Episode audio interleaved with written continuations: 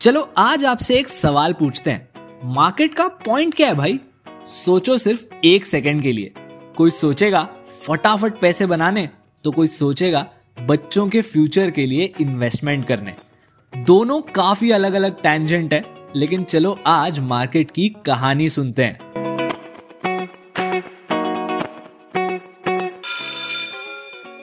नमस्ते दोस्तों, Angel one के बियॉन्ड द क्लासरूम सीरीज़ में वेलकम यहाँ आप स्टॉक मार्केट और पर्सनल फाइनेंस के अराउंड हर वो बेसिक से बेसिक चीज़ समझेंगे जो आप स्कूल में नहीं सीखते थे। वैसे आपको पता है दुनिया का सबसे पुराना स्टॉक एक्सचेंज कौन सा है? इसकी कहानी भी काफ़ी इंटरेस्टिंग है। साल 1602 की बात है, जब अंग्रेज़ों के ईस्ट इंडिया कंपनी की तरह नेदरलैंड्स में भी एक डच ईस्ट इंडिया कंपनी थी। अब ये दुनिया की one of the first joint stock company बन गई। मतलब एक ऐसी कंपनी जिसके शेयर्स को शेयर होल्डर्स ओपनली बाय और सेल कर सकें। तो अगर आपको इस कंपनी के शेयर्स में ट्रांजैक्शन करने होते तो you would go to the Amsterdam stock exchange अब ये दुनिया का सबसे पहला मॉडर्न स्टॉक एक्सचेंज था। इसके पहले यहाँ पर सिर्फ़ और सिर्फ़ कमोडिटीज ट्रेड होते थे। अब चलो यूरोप से जरा एशिया की तरफ़ आते हैं। डू यू नो एशिया का सबसे पुराना स्टॉक एक्सचेंज कौन सा है? आप सोचेंगे जापान, चाइना या टर्की लेकिन बिल्कुल नहीं। इंडिया इज़ द कंट्री जिसने एशिया का सबसे पहला स्टॉक एक्सचेंज एस्टेब्लिश किया था, जो 147 इयर्स पहले पाँच ब्रोकर्स ने शुरू किया था बॉम्बे टाउन हॉल के सामने, जहाँ आज हॉर्नेमन सर्कल है। और फिर 1928 में इन ब्रोकर्स ने दलाल स्ट्रीट पर एक ऑफ़िस खरीद लिया। और इन्होंने अपने आप के लिए एक नाम भी रख लिया the native share and stock brokers association जहाँ कोई भी इंसान कंपनीज़ के शेयर्स को बाय या सेल कर सकता था। और फिर फाइनली 1970s के एंड में वहाँ पर बिल्डिंग्स बनी, जिनको आज हम बीएसई यानी बॉम्बे स्टॉक एक्सचेंज कहते हैं। अब उस जमाने की बात है जब बीएसई को ब्रोकर्स और मार्केट पार्टिसिपेंट्स मिलकर चलाते थे। लेकिन 2007 में सेबी ने इंडिया के एक्सचेंजेस को डीम्यूचुअलाइज और प्राइवेटाइज कर दिया। इसका मतलब सिर्फ़ ये होता है कि ये एक्सचेंजेस अब खुद एक एंटिटी बन गए just like any other company in India और फिर क्या होना था? धीरे धीरे बीएसई दुनिया के सबसे बड़े स्टॉक एक्सचेंजेस में से एक बन गया। करंटली यहाँ पर 5300 से भी ज़्यादा लिस्टेड कंपनीज़ है। अब देखिए, कोई भी बिज़नेस जो है वो पैसों पर चलता है। और अगर उसको साइज़ में बड़ा होना है तो वो क्या करेगा? बोनविटा या कॉम्प्लान तो नहीं पी सकता।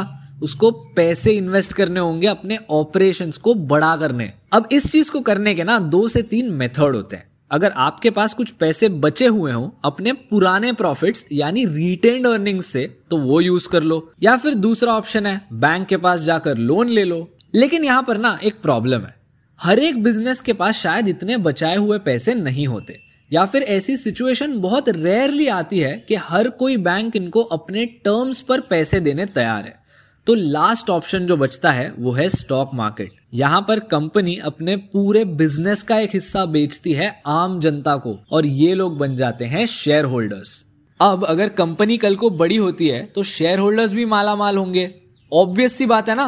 अगर आप एक कंपनी का 50 परसेंट हिस्सा खरीदते हो हज़ार रुपए में, और मान के चलो कल ये कंपनी अपने प्रॉफिट को 10x कर देती है 10 गुना बढ़ा देती है तो क्या आप इस शेयर को हज़ार रुपए में बेचोगे? ऑब्वियसली नॉट आप मिनिमम दस हज़ार रुपए मांगोगे।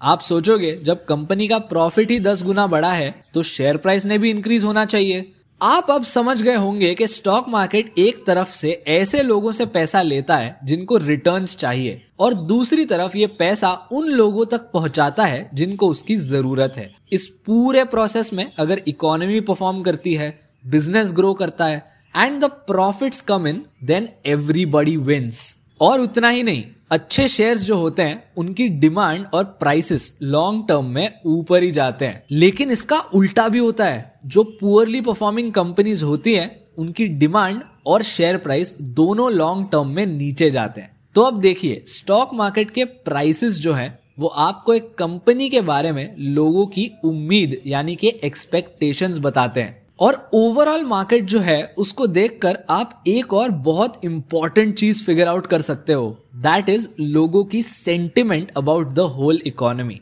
अगर मार्केट ओवरऑल पॉजिटिव है, यानी ज़्यादातर शेयर्स ऊपर की तरफ़ मूव कर रहे हैं तो यू कैन से दैट लोगों को इंडियन इकोनॉमी से बहुत अच्छे एक्सपेक्टेशन है। तो अब अगर आपको कोई पूछेगा कि मार्केट का पॉइंट क्या है भाई तो आपके पास उनको देने एक बहुत लॉजिकल आंसर होगा। तो दोस्तों बेल बज गई है और अभी के लिए क्लास डिसमिस करते हैं we hope you like the episode और आपको हम मिलेंगे जल्द ही अगले पीरियड में see you next time